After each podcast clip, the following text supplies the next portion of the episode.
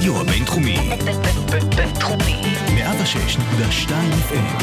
הרדיו הבינתחומי. הרדיו החינוכי של המרכז הבינתחומי. לקום ישראל. 106.2 FM. השעה הבינתחומית.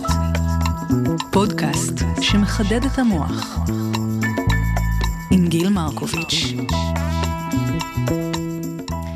ליל המדענים האירופי 2016, הפעם בסימן משחוק, ככה הם קבעו שם באירופה, וככה גם אנחנו בישראל מיישמים ומיישמות, ואנחנו ננסה בשעה הקרובה לדבר על המושג הזה, אבל גם מסביבו, ולדבר על למה זה לא בהכרח יהיה משחוק. אז בשביל כל הסיפור והבלגן הזה, אני גיל מרקוביץ' נמצאת באולפן, אבל איתי, חשוב יותר, נמצא שלו מורן, והוא, אתה, מעצב ועוצר משחקים. שלום לך. שלום גיל. אז יש לנו שעה, ואנחנו נצטרך להקדיש אותה, מאחר ואתה אדם מרתק והנושא מרתק, אנחנו נצטרך להקדיש אותה להרבה דברים ולעשות איזשהו סוג של אה, לעצור את התוכנית הזאת, את השעה הזאת בעצמה. אה, אז אני אתחיל מזה, מלשאול סתם, אה, כי מעניין אותי מה אתה מעצב, יש המון סוגים של עיצוב, מה אתה עושה? מעצב משחק אה, זה תפקיד, בדרך כלל כשאנחנו חושבים על עיצוב, אנחנו חושבים על אה, פעולה שקשורה לפיסול או בנייה של אובייקטים אה, בעלי נראות. Mm-hmm.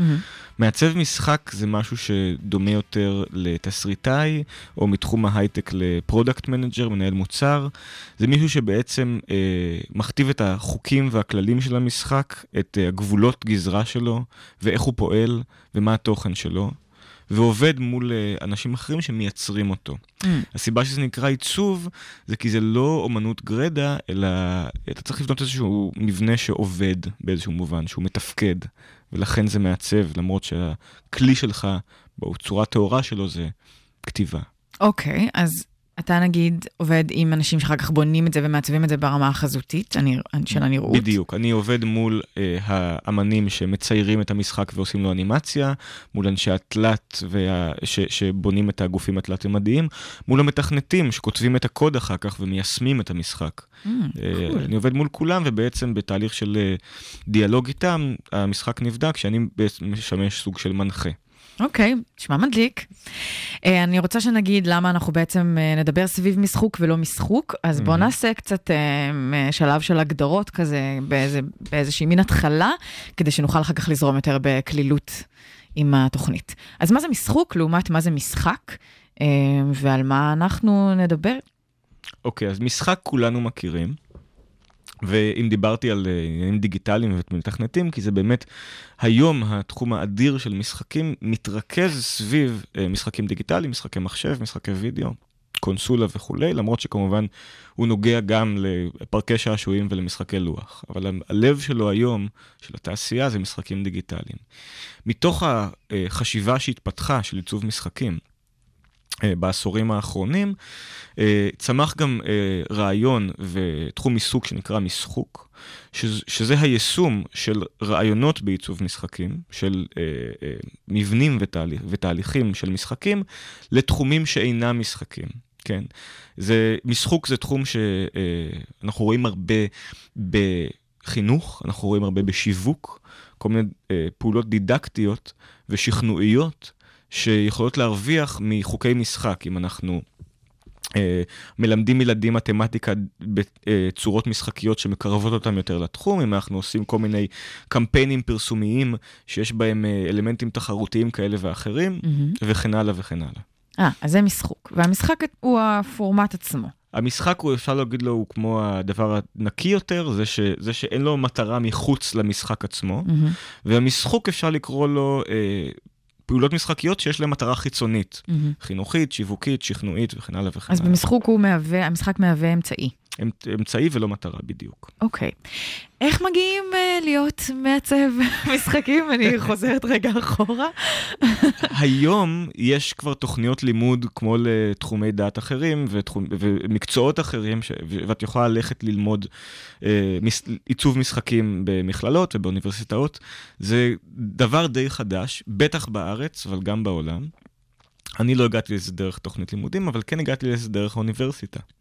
הייתי אמן, אה, בעיקר אומנות רחוב וגרפיטי ואומנות ציבורית מסוגים שונים, וכשהגעתי לתואר הראשון שלי, בתואר עיוני במדעי הרוח ואומנויות, אה, בעצם שם היה, הייתה, היה רגע היוריקה, הייתי בשיעור תולדות הקולנוע עם אה, שמוליק דובדבני, מרצה מצוין, אוקיי. והוא דיבר על אה, הגל הצרפתי החדש, הנובל ואג, בשנות ה-50 וה-60 בצרפת, ועל התהליכים שהם עברו כדי לגלות את המדיום הזה של הקולנוע מחדש, כמדיום אומנותי שאפשר להיות בו עותר, ולא רק אה, מדיום בידורי. והסתכלתי על זה, זה הש- השנה הייתה 2010, אה, והרגשתי שמה שקרה שם ב-50-60's בצרפת, אה, לקולנוע, קורה היום אה, באינטרנט, אה, במק- במקומות מסוימים, למשחקים, בעיקר בסצנה העצמאית של המשחקים, ואמרתי, hmm, כדאי לי לבדוק את זה. אז התחלתי לחפור, אה, בהתחלה לקרוא ולכתוב באוניברסיטה עבודות, ואז כעיתונאי לכתוב על אה, משחקים במערכות שבהם כתבתי. מהמם. אה, התחלתי לאצור תערוכות משחקים, זה משהו שראיתי שקורה בעולם, ואמרתי, בא לי שיהיה את זה גם פה. כן. לא הייתי הראשון, הייתה תערוכה אחת לפניי בארץ של משחקים. אז אבל- הקשר למשחקים היה כבר קודם, פשוט נחשפת לזה בעוד איזושהי מאוד זווית. כמו כל ילד חנון, הכרתי משחקים באיזושהי רמה מנעוריי, וזה מדיום שחיבבתי, אבל לא, לא, לא הסתכלתי עליו יותר מדי, עד שהיה את הרגע הזה של ה... שהכל פתאום אה, עלה והבנתי את... כמה הוא גדול ומרתק ומשתנה גם. כן. אה, ו, וכן, ותערוכות משחקים, שזה משהו שהוא יחסית חדש, אבל קורה מאוד בעולם, זה דרך שבה המדיום בעצם מגלה את עצמו מחדש כמדיום בעל משקל תרבותי. אנחנו רגילים, יש צורות סידור מסוימות של תרבות שאנחנו מייחסים להם חשיבות. תערוכה היא אחת מהן. נכון. והמשחקים שהם פורמט שאנחנו פוגשים אותו בחנות ואז לוקחים אותו הביתה, זה מרגיש מאוד מסחרי, כל התהליך הזה. כשאנחנו פוגשים אותו בתערוכה, יש משהו אחר שמתכונן, שבו אנחנו פתאום מבינים אותו כאובייקט תרבותי בעל משמעות, כל משחק ומשחק. אז, אה, אז הבאתי את זה בעצם, את מה שראיתי במקומות אחרים ניסיתי להביא לפה לארץ, וזה כבר הכניס אותי ממש לתוך, ה, לתוך העיסוק, עשיתי הרבה אירועים של משחקים. אה, היה לי פינה בטלוויזיה, בערוץ 10 על, אה, על משחקים, שבה ניסיתי גם להנגיש כל מיני רעיונות תרבותיים שקשורים למדיום, ובסופו של דבר, הגעתי ל- לעבוד כמעצב משחקים בחברה, בחברה גדולה. בתקופה הזו של הבאת התערוכות ולדבר על הדברים האלה מהמם. ככה, זה היה, הרגשת שזה היה חלוצי, או שפגשת בעצם סצנה די פורה? אה, למה לא גם וגם? למה לא ככה? אה, זה, זה חלוצי עדיין אה, אה, בכל מקום בעולם, גם במקומ- במקומות שבהם זה כבר יחסית כאילו מבוסס, עדיין, כשאתה מדבר, מספר לאנשים על זה שאתה עושה תערוכות של משחקים, הם ממצמצים. מהמם. עדיין. לא רק, לא רק פה שבו אנחנו עושים את זה מאז 2013, אלא גם במקומות שבהם זה רץ טיפה יותר. התערוכות המוקדמות ביותר של הגל הנוכחי של משחקים עצמאיים ואקספרסיביים, אה, מתחילות בערך ב-2006, בטריטוריות כמו אה, קנדה הברית, וגם שם, אם תלכי עדיין, זה, זה עדיין משהו שהוא לא מובן מאליו כל כך, גם כשזה נכנס למוזיאונים גדולים. זה עדיין- זהו, שזה מה שרציתי להגיד, מהמם. שאפילו בישראל, מוזיאון תל אביב לאומנות, אם אני לא טועה, אירח אותך לאיזושהי הרצאה בנושא, שזה גם מראה שהממסד, כן, מוזיאונים יש בהם משהו מאוד ממסדי, הם מייצגים אה, משהו אה, קצת ארכאי אפילו, אה, מארח אה, הרצאה בנושא הזה. נכון, זה היה קצת אה, כניסה מהדלת האחורית, אבל בצורה מגניבה. אה, אמנית אה, בוגרת בצלאל, אה, עבודת הסיום שלה, שהייתה סרט תיעודי על גיימרים, שהיא הכירה מקרוב, סרט מאוד מעניין, שנקרא גיימרים שם זמני. אבל בגלל שהיא עשתה אותו אה, כתלמידה של אה, הפקולטה לא- לאומנות, אה, בבצ... המ- המחלקה לאומנות בבצלאל, אז היא גם מכרה אותו לגופי אומנות שזיהו אותה כאמנית, כי היא בוגרת בצלאל באומנות. אה, ואז, זה- ואז זה הגיע לת- לתערוכת יחיד שלה, שהסרט הוצג בה במוזיאון תל אביב. ואז הם אמרו, hmm, את מי נזמין כמרצה אורח לקינוט של אה, ערב ההשקה של, ה... של התערוכה הזאת? אה, יש מישהו פה בסביבה שהוא עוצר משחקים. בוא- בואי, אני חושב שהיא הזמינה אותי, אני חושב, אני חושב שהיא הכירה אותי כן. מאיזשהו משהו, ו- והיא הזמינה אותי, וזה היה מאוד משמח להיכנס בעצם בדלתותיו של מוסד. אחר כך גם הייתי אה, חוקר עבור, אה, לא עוצר, אבל חוקר עבור תערוכה במוזיאון בית העיר תל אביב, וזה גם היה מאוד משמח. להיכנס למוסדות, אה, אה, כי בעולם זה קורה. כן. אה, מוזיאונים כמו הסמיתסוניאן והמומה בניו יורק והוויקטוריאן אלברט בלונדון כבר עושים תערוכות גדולות של משחקים, משהו שאני מאוד מאוד מאוד רוצה לראות קורה גם כאן, אז גם כניסות קטנות כאלה לתוך מוסדות תרבותיים הן מאוד מאוד משמחות. אני מצטרפת לשמחה, וכדי שנמשיך לשמוח, אה, בקלילות הבאת גם אה, אחלה שירים לשעה הקרובה. אה, לפני שאנחנו צוללים ממש לחומר ולשאלות הרבות שצברתי בזמן שנחשפתי למה שאתה עושה, אז אה, לפני שאנחנו נכנסים אליהן, אנחנו נשמע שיר ראשון מתוך המבחר שהבאת. אה, הוא של חוזה גונזלס, והוא קוראים לו far away, ואתה תסביר לי מה הקשר של השירים שאנחנו הולכים לשמוע לתחום שאנחנו משוחחים עליו. אז אני אספתי לך כל מיני שירים שהם מתוך משחקים, שנכתבו עבור משחקים, שהם מופיעים בתוך איזשהו רגע במשחק, שהם חלק מהותי מהפסקול. Uh, במקרה הזה, uh, השיר של חוסן גונזלס far away מופיע במשחק נהדר, משחק מערבון, שנקרא Red Dead Redemption, מלפני כמה שנים. זה משחק שרוב המוזיקה שלו היא באווירת מערבון, אבל היא uh, אינסטרומנטלית, ואז יש איזשהו רגע אחד כזה. שאת מסיימת את המערכה הראשונה של המשחק ורוכבת על הסוס שלך ממש פיזית לעבר המערכה השנייה, כי משחקים תמיד מרחביים. ותוך כדי שאת רוכבת, פתאום אחרי כמה שעות טובות של משחק במוזיקה אינסטרומנטלית, עולה פתאום הקול של חוזה גונזלס, וזה שיר אה, מאוד מאוד נוגה, mm-hmm. ואת מרגישה את המשקל של המעבר, זה רגע מאוד מאוד דרמטי, את סיימת איזושהי משימה גדולה, את לפני סכנה גדולה שמחכה לך, וברגע הדרמטי הזה, רכיבה בערבה, לעבר הנהר, לחצות את הגבול למקסיקו, והמילים של חוזה גונזלס עולות, וזה פשוט רגע נורא נורא מרגש.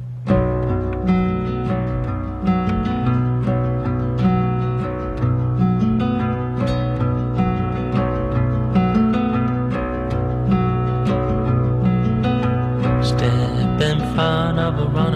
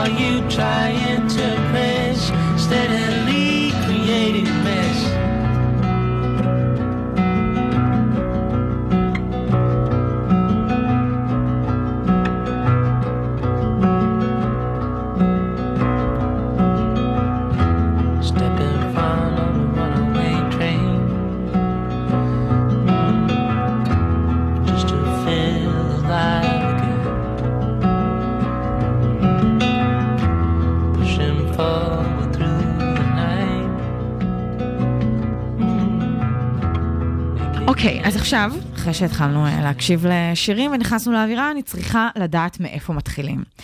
אני בבלבלות אה, משוגעות, כן? אני לא מהתחום, אני חנונית של ספר ולא של מחשבים, שזה פאק בפני עצמו, אבל בסדר, אני מנסה לפצות על זה.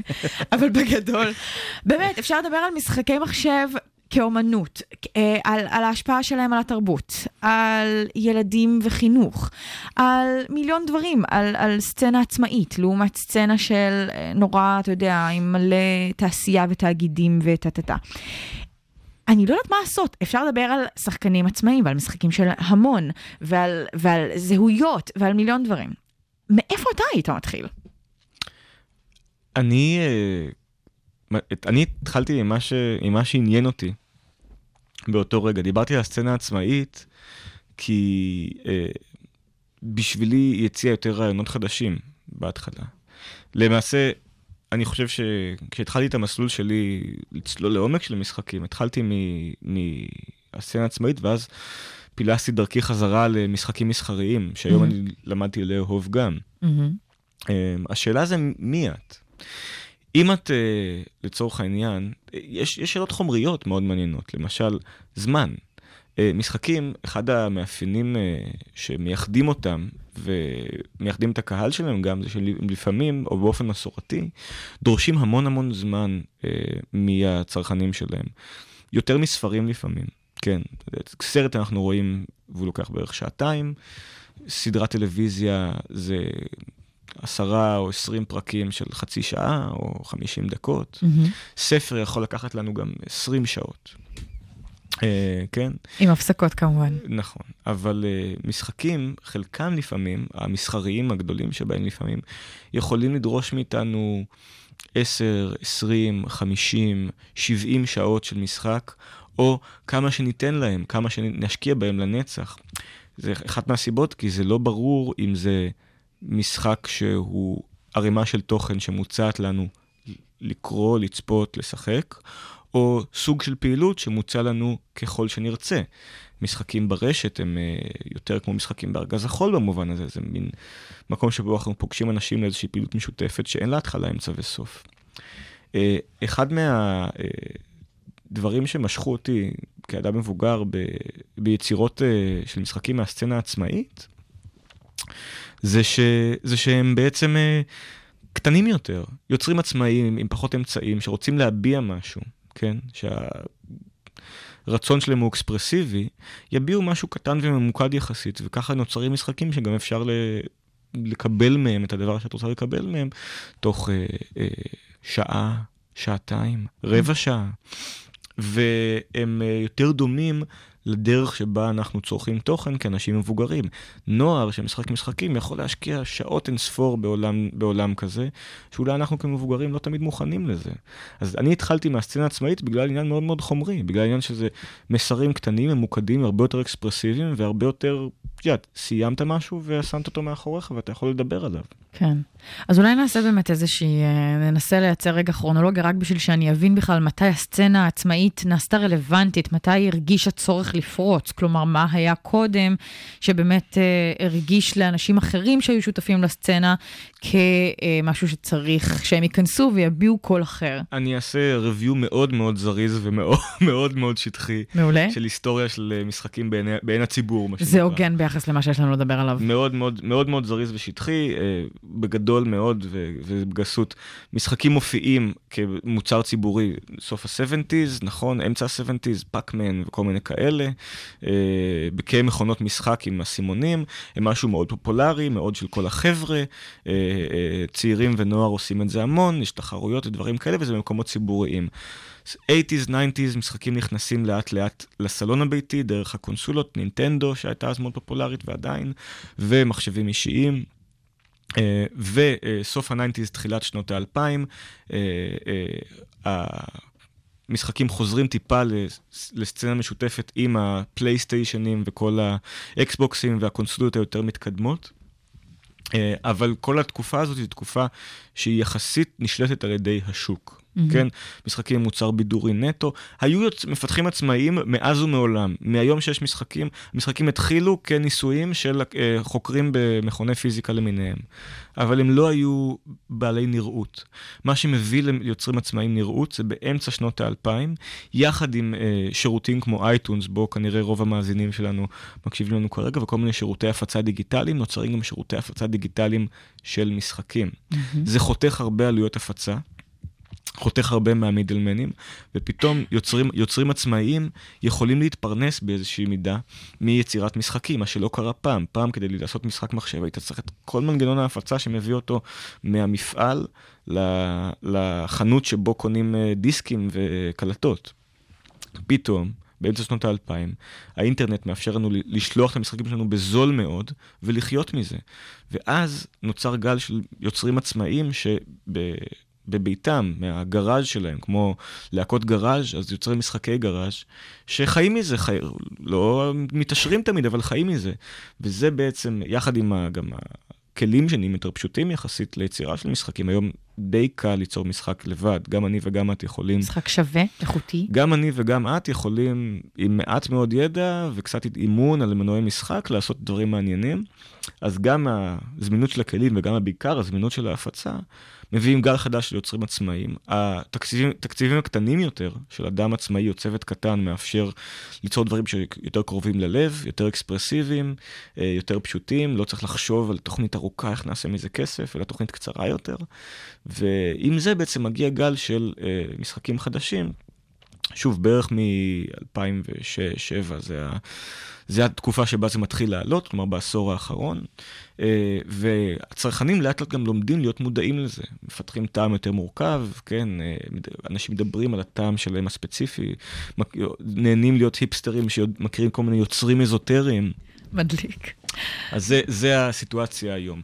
וכמובן, הדבר האחרון ששינה מאוד את פני המשחקים, זה הפלטפורמה החדשה והמדהימה, שהיא הטלפונים הסלולריים. הרעיון שאם פעם לא לכל אחד היה מחשב אה, זמין שהוא שלו, והיום כמעט לכל אחד יש סמארטפון שזה מחשב שהוא שלי אישי, זה אומר שאני יכול גם לשחק עליו משחקים, וזה מכניס כמות עצומה של אה, אנשים שהם משחקים משחקים, שהם לא גיימרים, אלא זה לא כבר, לא, אתה לא חייב להיות תחביבן מהסוג, כדי לצרוך את המדיום הזה. כן. שזה שינוי מאוד גדול, שגם משנה הרבה הרבה הרבה מה, מהחוקים, והופך את הדבר הזה להרבה הרבה הרבה יותר פופולרי ממה שהוא היה קודם. זה היום, לפי דעתי, לפי הרבה סטטיסטיקות, תעשיית הבידור הגדולה בעולם. יותר גדולה מקולנוע, יותר גדולה... מה, משחק ב- בסמארטפונים? משחקים דיגיטליים בכלל, אם אנחנו לוקחים את, ה- את השוק הזה כשוק אחד, אה, סמארטפונים, אה, קונסולות ומחשבים, אני חושב שהוא גדול, אה, שהוא גדול יותר רק מ...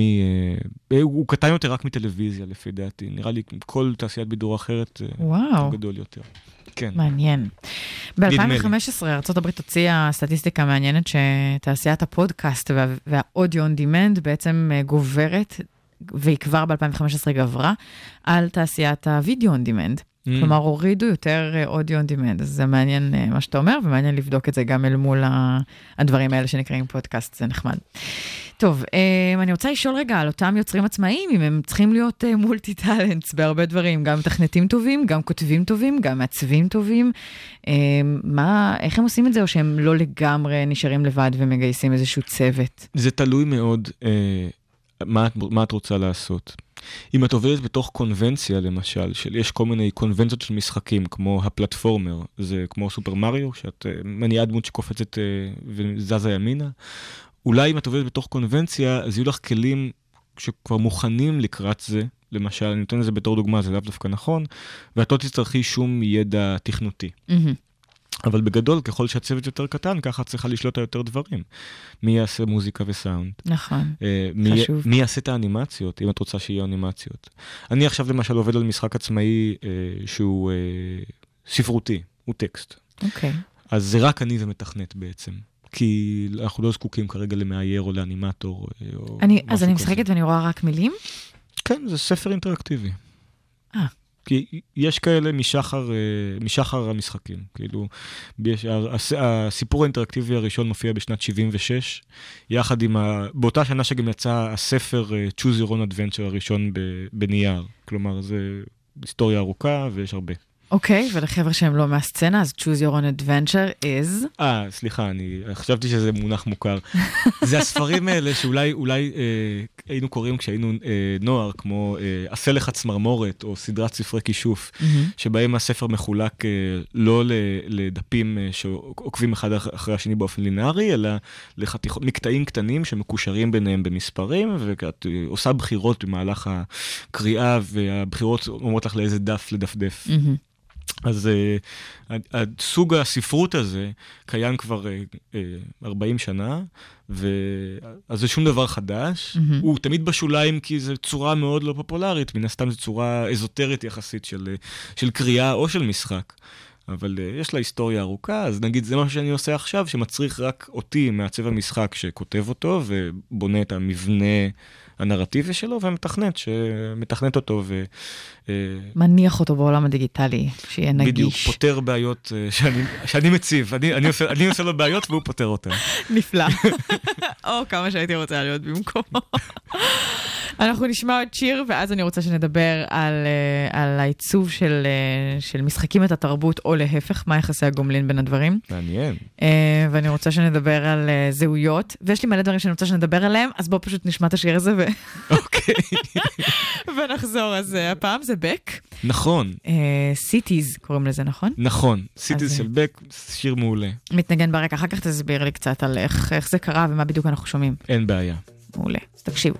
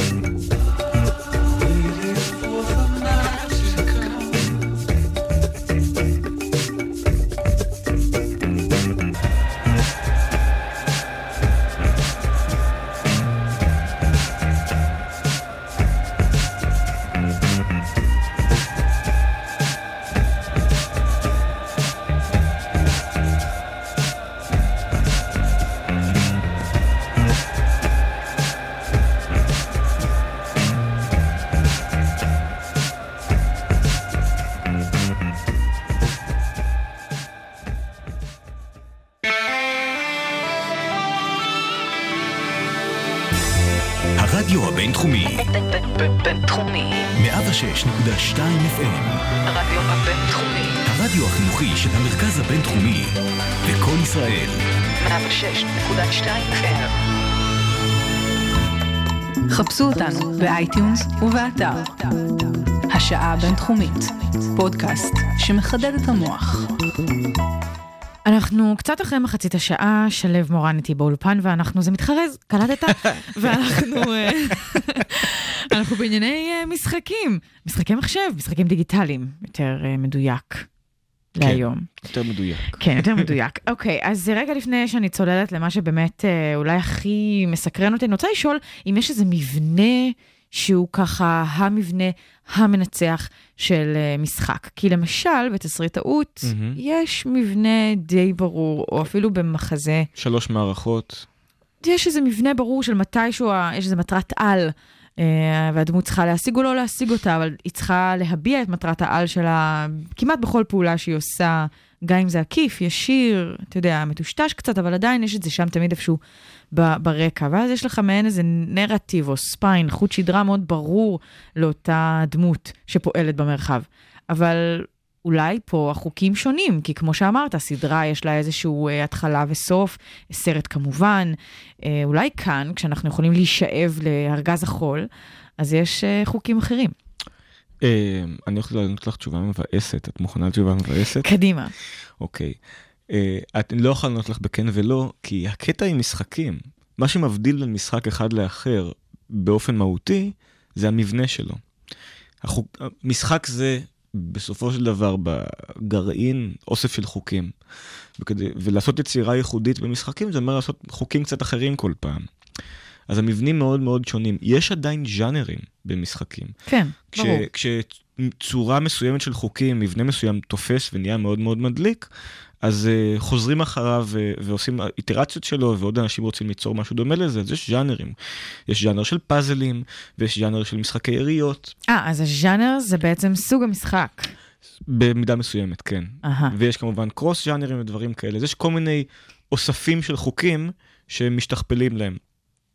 אבל uh, אין מבנה אחד למשחקים, אלא יש, גם אם ננסה לעשות טקסונומיה של מבני משחקים, ויש כאלה שניסו לעשות טקסונומיה של מבני משחקים, אנחנו מגיעים לעשרות רבות של, של, אה, של, של מבנים, וזה הכל רק קונבנציות, זה לא משהו מהותי, זה, לא, כן. זה לא אריסטוטלי, זה, זה קונבנציות וזה סוג של מוסכמות מול, אה, מול הקהל, ובגלל שזה מדיום צעיר, אז גם נוצרות המון המון קונבנציות חדשות. מהמם.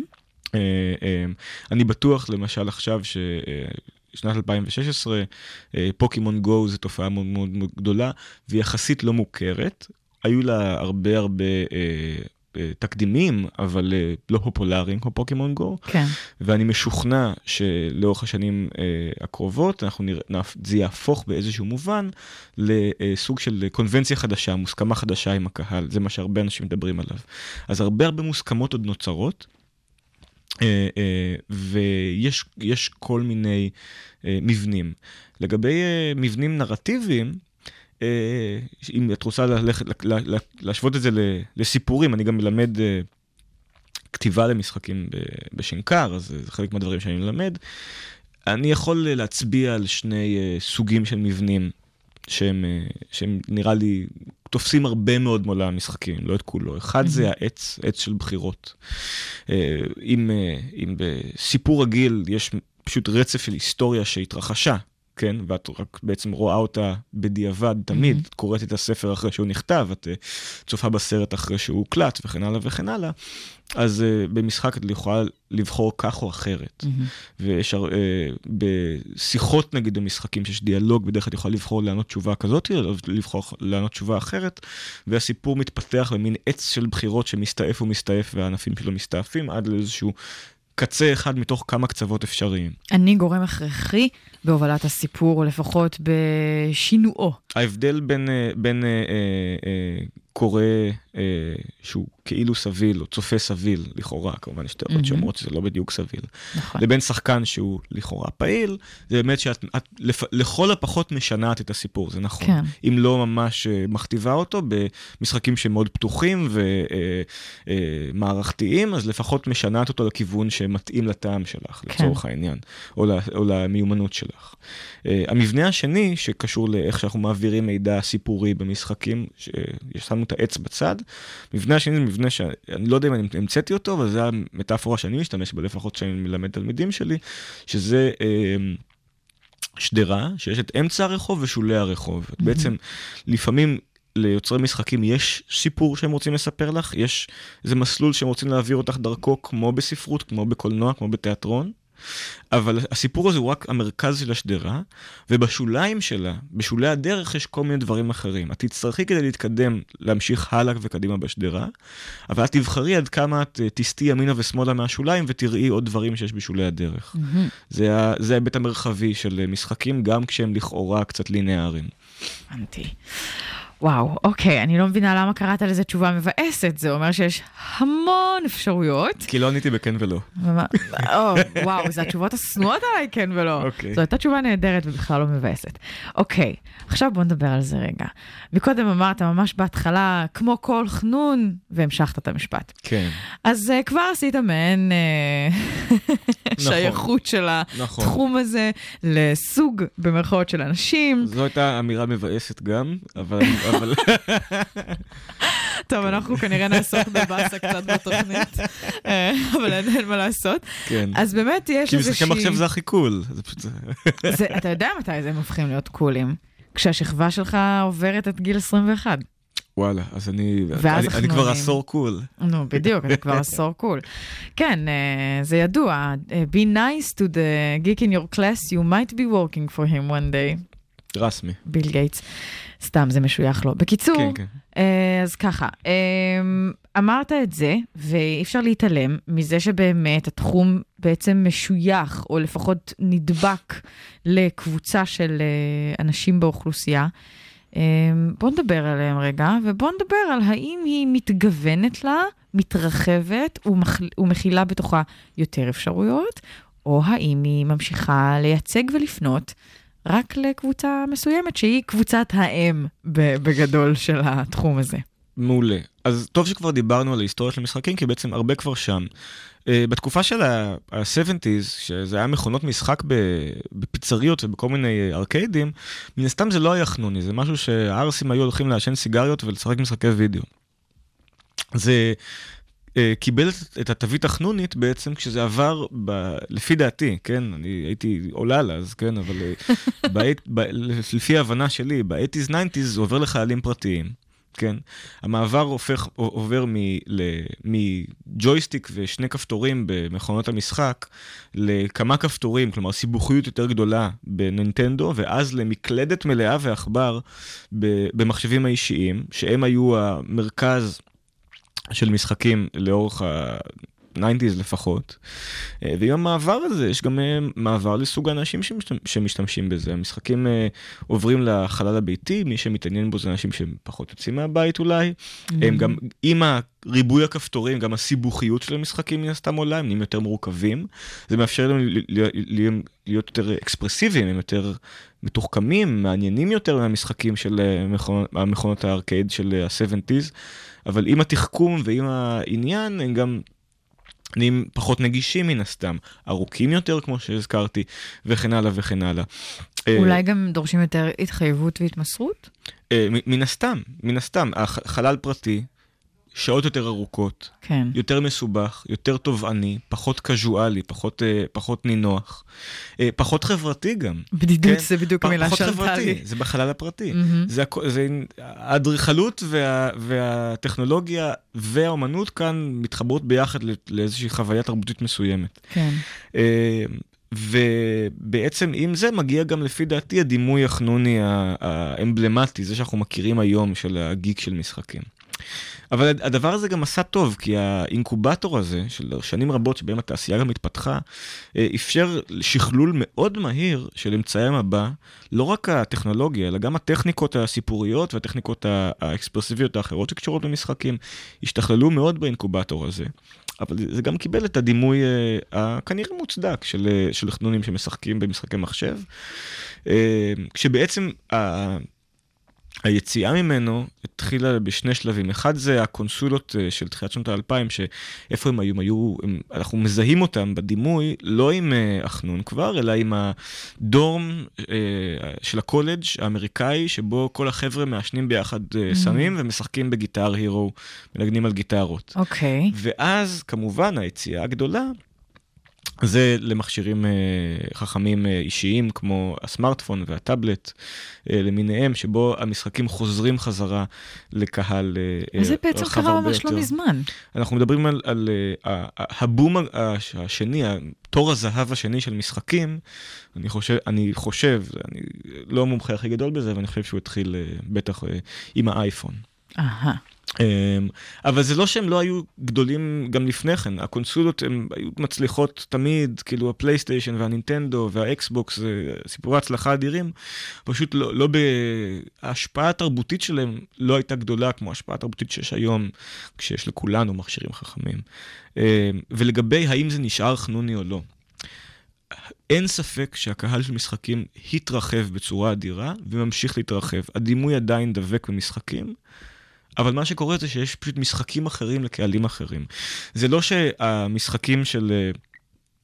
אה, של הגרעין הקשה, הגיימרי, השתנו מהותית, הם הולכים ולוקחים את התכונות שיש להם ומשפרים, ממשיכים להשתפר. אלא שנוצרים הרבה משחקים חדשים עבור קהלים חדשים בפלטפורמות חדשות לגמרי. וממש אפשר לראות הבדלים, הבדלים בנרטיבים, הבדלים בדמויות, הבדלים במבנה, במה, איך רואים, כלומר, האם יש פתאום יותר סוגות שלא היו קודם? בהחלט, בהחלט. יש יותר סוגות אה, ליותר שחקנים. אה, אנחנו למשל אה, רגילים אה, לזהות אה, משחקי מחשב עם קהל אה, לבן וזכר. ובריא. כן, אה, ובריא, אז פתאום אנחנו אה, רואים ג'אנרים חדשים לגמרי של משחקים, שסוגים אחרים של קהלים, אה, נשים, אנשים מעולם השלישי, לא משנה, כל מיני אה, אה, אה, ילדים שהרבה זמן לא נוצרו משחקים עבורם, פתאום נוצרים משחקים עבור ילדים שוב, בצורה מסיבית ומעניינת, שמשחקים משחקים אחרים. כן. כלומר, כלומר זה, זה, הגבולות של הקהל התרחבו מאוד, ואיתו גם הגבולות של היצירה. כלומר, יש פשוט יותר סוגים שונים של יצירה. עבור הקהלים החדשים האלה. יש גם כמובן אה, הפריה הדדית, שחקנים שמתחילים, זה כמו גייטווי דרג כזה, מתחילים עם משחק מסוג אחד ואז מתעניינים עם משחק מסוג אחר, ויש כמובן כל מיני כניסות ויציאות של שחקנים לסוגות שונות של משחק, לפלטפורמות שונות, אנשים מתחילים על הטלפון אולי, ואז mm-hmm. מתעניינים אז הם עוברים, קונים פלייסטיישן, או מתחילים על המחשב, ואז עושים, קונים משהו אחר. כן. אמ, אבל אני חושב שבגדול מה שקרה זה שעם התרחבות הקהל, התרח... המדיום עצמו התרחב והוא עושה יותר דברים ממה שהוא כן. עשה פעם.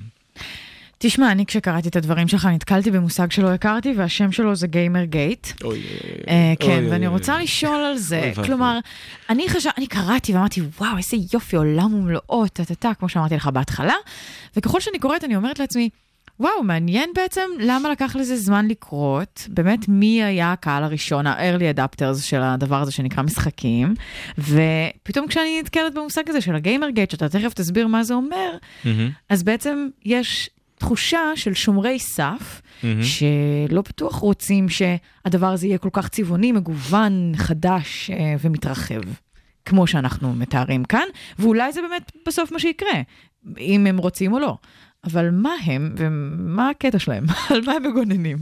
אוקיי, okay. אז גיימרגייט פרשייה שהייתה חמה מאוד לפני שנתיים-שלוש, אה, של בעצם מריבה ציבורית באינטרנט בעיקר, בסדר גודל אה, עצום, כזה, כזה שהרעיש את האינטרנט הרבה מעבר לחוגים שקשורים למדיום אה, בידורי מסוים, mm-hmm. של התנגשות בין, נקרא לזה, גיימרים ותיקים, אנשים שמאוד מזוהים ומזהים עצמם עם, עם העולם הזה של משחקים כתחביב מרכזי בחיים שלהם, לבין, נקרא לזה, קולות חדשים, אה, אה, פרוגרסיביים יותר, אה, חדשים בזירה, שלא נשמעו בעבר ושלא היו חלק מרכזי מהשיח בעבר, בהובלה של אה, פמיניסטיות, מהמם. שבעצם היה איזושהי אה, תביעה אה, לא, לא, לא ממוקדת, אלא יותר גדולה, לשינוי באופן ההצגה של כל מיני... אה, אה, דמוי, דמויות, דמויות במשחקים, אה, וב, ובהתחשבות בקהלים שאינם, לצורך העניין, גברים לבנים, אה, שהובילה למין פיצוץ כזה של אה, מצד אחד חופש הביטוי, אל תגידו לנו מה לעשות, ומצד שני קבלה והכלה, תנו לנו להיות גם... ייצוג, ייצוג, ייצוג- ייצוגיות, תודה ייצוג, גיל. תנו, אנחנו, גם אנחנו רוצים ייצוג.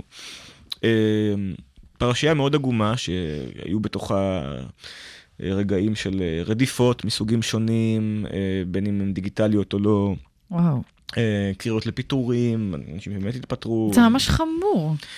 אה, כן, כלומר, למרות שאתה יודע, אני יכולה להישמע מופתעת, אבל דברים קרו ככה גם כששחורים הופיעו על המסך לראשונה בקולנוע, על המסך הגדול, או כשהם שיחקו את הנסיך, חס וחלילה, של נכון, הברית, נכון. או דברים כאלה. נכון. אה, אני- מה שאני, מה, הפרשנות שלי לסיפור הזה היא כזו. משחקים כאמור התפתחו הרבה זמן במעין, במעין גטו תרבותי. כן? גטו שחומותיו נבנו גם מבחוץ וגם מבפנים. כלומר, ל, ל, לעולם הגיימינג, גם לח, לגופים המסחריים שהניעו אותו וגם לצרכנים שצרכו אותו, היה נוח. ואני לא אומר את זה בזלזול, היה נוח לגדול באיזשהו, באיזשהו צלחת פטרי נפרדת, נפרדת משאר תחומי התרבות. כן. אה, ומה שקרה גם, בגלל הח- החנוניות, בגלל הזה, בגלל הרבה סיבות, כן? בגלל איך שזה... השעות הרבות שהמדיום אה, דורש מהצרכנים שלו, משחקים עבור הרבה מאוד אנשים, וצריך לכבד את זה ולהבין את זה, הם מרכיב זהות. זה להיות, יש סיבה שאומרים גיימר, כלומר איזשהו תווית לבן אדם, ולא אומרים בוקר או פילמר או כל מיני דברים כאלה. יש, יש אה, קבוצה קטנה מתוך האוכלוסייה של קוראי ספרים שהם תולעי ספרים, מהמם, יש קבוצה קטנה מתוך אוכלוסיית צופי הסרטים שהם סינפילים, מהמם. אבל להרבה מאוד משחקני המשחקים קוראים גיימרים.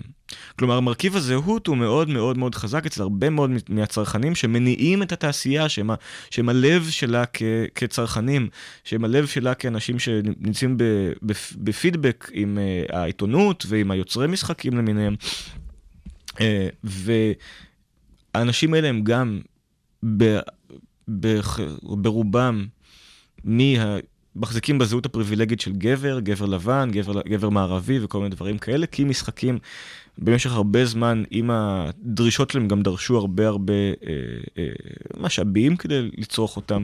מהמם. זה לא, לא, לא תמיד לכולנו היה סמארטפון שנורא נורא זול בו לשחק, לפעמים זה היה מצריך מחשב מאוד חזק, או קונסולה שהיא יקרה, ולקנות משחקים שהם יקרים ודברים כאלה. אז הנגישות המסובכת יחסית, וכמובן אוריינות למשחקים, משחקים במיוחד מסובכים דרשו הרבה אוריינות, אז כל האלמנטים האלה יצרו אה, מצב שבו יש קבוצה מאוד נאמנה של, של שחקנים, שמזהים את המשחקים בתור רכיב אה, אה, זהות שלהם, שהם במקרה גם, הרבה מהם, במעמד היחסית פריבילגי של, אה, של אה, גברים מערביים. ופתאום העולם הזה, בגלל טכנולוגיה, בגלל שינויים כלכליים, בגלל הפצה דיגיטלית, בגלל הרבה דברים אחרים, העולם הזה נפתח והוא נגיש הרבה יותר להרבה יותר אה, אה, שחקנים חדשים, לאו דווקא מהקבוצה הזאת. והשחקנים האלה נכנסים ואומרים, היי, למה כל הדמויות כאן הם גברים לבנים? ולמה למה אין משחקים שמדברים עליי שאני ואיתי? יכולה להזדהות איתם. בדיוק. ו- ונוצרת התביעה הזאת. כן. אה, כמובן שגם החברות, המס... אה, התאגידים הגדולים, לאט לאט שמים לב שמשהו כאן, יש כאן עוד קהלים וזה. כן. אה, פתאום איזושהי מבקרת תרבות אומרת, היי, על המשחק המסחרי הזה, שהוא סדרה מאוד מצליחה של משחקים, הרבה זמן, למה אין שם נשים? אני רוצה שיהיה שם נשים. הגיימר מסתכל על זה ואומר, מי היא בכלל שתגיד, שתגיד לה- להם איזה משחק אה, אה, אה, היא רוצה שיהיה? זה המשחק שלי. אני משחק אותו כבר אה, עשור. נוצר, נוצרה התנגשות. כן. מן הסתם. עכשיו, אני לא אה, חושב שצריך להיות נאמן בכל הכוח אה, לקהל שלך, גם אם הוא ותיק, ומצד שני, לא צריך גם אה, לזרוק את הקהל הזה לפח. ברור. כן? אני מאמין שאם אם, אה, אה, תאגיד עושה משחקים שמדברים לגבר לבן ו, והם כולם עוסקים באלימות, אז התאגיד הזה כנראה מנוהל גם על ידי טיפוסים כאלה, ושימשיך למכור את המשחקים לקבוצה הזאת, ויבוא מישהו אחר שיעשה, שיעשה את המשחקים המתאימים לקהלים החדשים. מהמם. כן, לא צריך לכ- לכופף את הידיים של כולם. מצד שני, צריך גם לזכור שהתאגידים האלה, המשחקים שלהם, שהם הלב של התעשייה, יש להם השפעה תרבותית עצומה, וזו השפעה שהיא היא נשפכת ומטפטפת לשאר התעשייה. אז יש כאן איזשהו דיאלוג שצריך להיות מאוד מאוד עדין. הדיאלוג הזה לא היה עדין, הוא היה מאוד מאוד אלים, הוא כלל הרבה הרבה התקפות אישיות והרבה הרבה רעל. אמ, מכור- מכורח הנסיבות די ברור, אבל שמי שבמרכאות ינצח אה, זה הקהל המגוון, כי אם גם הוא נכנס לתמונה, אז גם הוא מתחיל ליצור.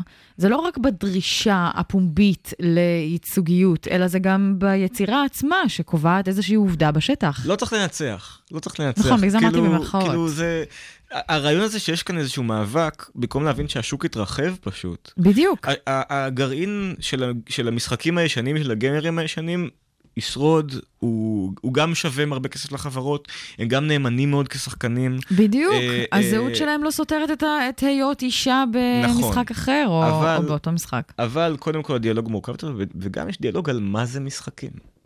אוקיי. ומי הוא שחקן, כן. זהו, רגע, לא בוחרים בכלל את הדמויות בחלק מהמשחקים? בחלק כן ובחלק לא. נו, אז אני יכולה לבחור להיות מה שאני רוצה. בחלק כן ובחלק לא. ב- וזה- בחלק שכן. ובחלק שכן, ויכול להיות שגם אה, האינטראקציה הזאת, למשל, יש סוגים של אינטראקציה, לא מדברים על עיצוב בתור משהו שמדיר, כי הוא נשמע אוניברסלי, אבל יש כל מיני סוגי עיצוב שמדירים אנשים בצורות מסוימות. אם משחק יוצא והוא דורש אוריינות מאוד מאוד גבוהה, שנערים מוסללים לפתח ונערות לא מוסל... מוסללות לא לפתח, מהמם. אז אה, העיצוב מדיר באיזשהו מקום. אפשר לדבר על זה, זה, זה, כן. זה, זה, לא, זה לא טענה כל, כל כך מובהקת, אבל אפשר לדבר עליה. אם אה, אה, יוצא מושח, אה, משחק שהוא מעניין מאוד, אבל הוא כולל תמות אלימות, שנערים מוסללים להתחבר אליהם ונערות מוסללות לא להתחבר אליהן, אז אם את רוצה ל, אה, אה, לצעוד, לצעוד לתוך החלל הזה, את צריכה לצעוד לתוך חלל אלים, שהוא לא בהכרח, את למדת, למדת כנערה. אה, לדבר אותו, לפעול ל- ל- בו. לדבר אותו. זה, אני בכוונה נותן דוגמאות שהן מורכבות יותר, ולא כזה יש גברים ויש נשים, כן. כי, כי הדברים האלה באמת יכולים להיות מורכבים, מורכבים הרבה יותר. רמת האוריינות של המשחק, מה שהוא מכיל, כל מיני, כל מיני, אה, אה, הייצוגים התרבותיים שם, האם יש... אה, משחק שמתרחש בעיר שהיא מאוד מאוד מזכירה עיר מערבית, אז יכול להיות שאדם שגדל בעיר כזאת ירגיש בנוח שם, ואדם שגדל בחלקים אחרים שלו, אדם לא ירגיש בנוח, וכן הלאה וכן הלאה, אבל משחקים פועלים בזירה גלובלית, אז כמובן שמגיעים באופן שווה יחסית להרבה הרבה טריטוריות. יש הרבה על מה לדבר אה, אה, בנושא הזה. השיח של גיימרגייט היה מתלהם מאוד, מהמם. כי היו בו אה, אנשים שהיה להם הרבה מונח על כף המאזניים. מצד אחד גיימרים ותיקים שהזהות שלהם ואיך שהם מזהים את עצמם ואת המשחקים שהם צורכים, כן, הייתה מונח על כף המאזניים, מרכיבי זהות חזקים. מצד שני, אה, דמויות חד... אה, שחקנים חדשים מאוכלוסיות אה, אה, שלא היו פעלו במשחקים קודם, נשים, מיעוטים וכן הלאה וכן הלאה, שמאוד אוהבים את המדיום הזה, כי הוא באמת נפלא, אבל צמאים לייצוג ולמשהו שהם ירגישו שהם יכולים להזדהות איתו. אה, ובין לבין נוצר שיח מאוד מתלהם, כי הרבה היה מונח על כף המאזניים. בעיניי הפתרון הוא להבין שהפת... זה שלי, שהמדיום מתרחב כל כך, שיש מקום לכולם בפינות שונות בו. זה לא שאני לא חושב שמשחקים מיזוגנים הם מסריחים וצריך להפסיק לעשות אותם, וזה לא שאני לא חושב שיש, אה, למרות החיבה שלי למשחקים אלימים, אני עדיין נרתע מאלימות מופרזת לפעמים, או אלימות אה, אה, אה, שהיא מאוד פרקריוס כזאת, שהיא... אה, שאלימות שמופנית כלפי אה, נגיד אזרחים במשחקים, זה עדיין גורם לי לרתיעה, ואני יכול להגיד לעצמי, זו יצירה שלא צריכה להיות קיימת. אבל אה, אה, אני מאמין שהפתרון להתנגשות הזאת של גיימרגייט, יהיה שפשוט שחקנים שונים ישחקו משחקים שונים, והמדיום קצת יתפצל ויהיו חלקים בו שפשוט אולי לא ידברו אחד עם השני בכלל באיזשהו מובן. כן? אה, זה כמו אה, שרשרת איים שתנדוד אה, הרחק אחת מהשנייה עד שיהיה כמה, כמה אה, אזורים של טריטוריות של משחקים שהם די רחוקות זו מזו. כן, זה כמו כמעט כל, אה, כל עולם של אומנות. זאת אומרת, זה לא כזה מופרך וחדש. יש, תסתכל על עולם המוזיקה, על עולם המחזות זמר, על עולם... נכון, אבל זה עולם שגדל עכשיו, גדילה מואצת, נכון, וגיימרגייט היה כאבי הגדילה נכון. של האיברים שמתרחקים זה מזה. טוב, באופן די מפתיע, אנחנו אה, מגיעים לסיומה של השעה. וואו. כן, ואנחנו נצטרך לבחור את שיר הסיום שלנו, שהוא יצטרך להיות או Speak של Be Reasonable, זאת אומרת, השיר נקרא Be Reasonable Diana, או את ה-National. וואו, הכי דה נשיונל. כן. רוצה שאני אספר על מה זה? ברור, אני רוצה שתספר על מה זה. טוב, אז השיר הקודם של בק ששמענו היה מין שיר אה, אה, מודולרי כזה, כזה נכון. שהוא מורכב אה, אה, בעצם אה, תוך כדי משחק אה, מ- לפי הפעולות של השחקן. אה, השיר... אה, שמענו גרסה אחת שלו בעצם. נכון, גרסה שבעצם איזשהו שחקן שיחק והקליט את, ה, את הסאונדים מה, מהמערכת, וככה נו- נוצר השיר אה, של בק שהוקלט בחתיכות. אה, The National, The National, השיר אקזל וליפאי שלהם, הוא שיר הרבה יותר מסורתי, הוא, יש לו התחלה, אמצע וסוף.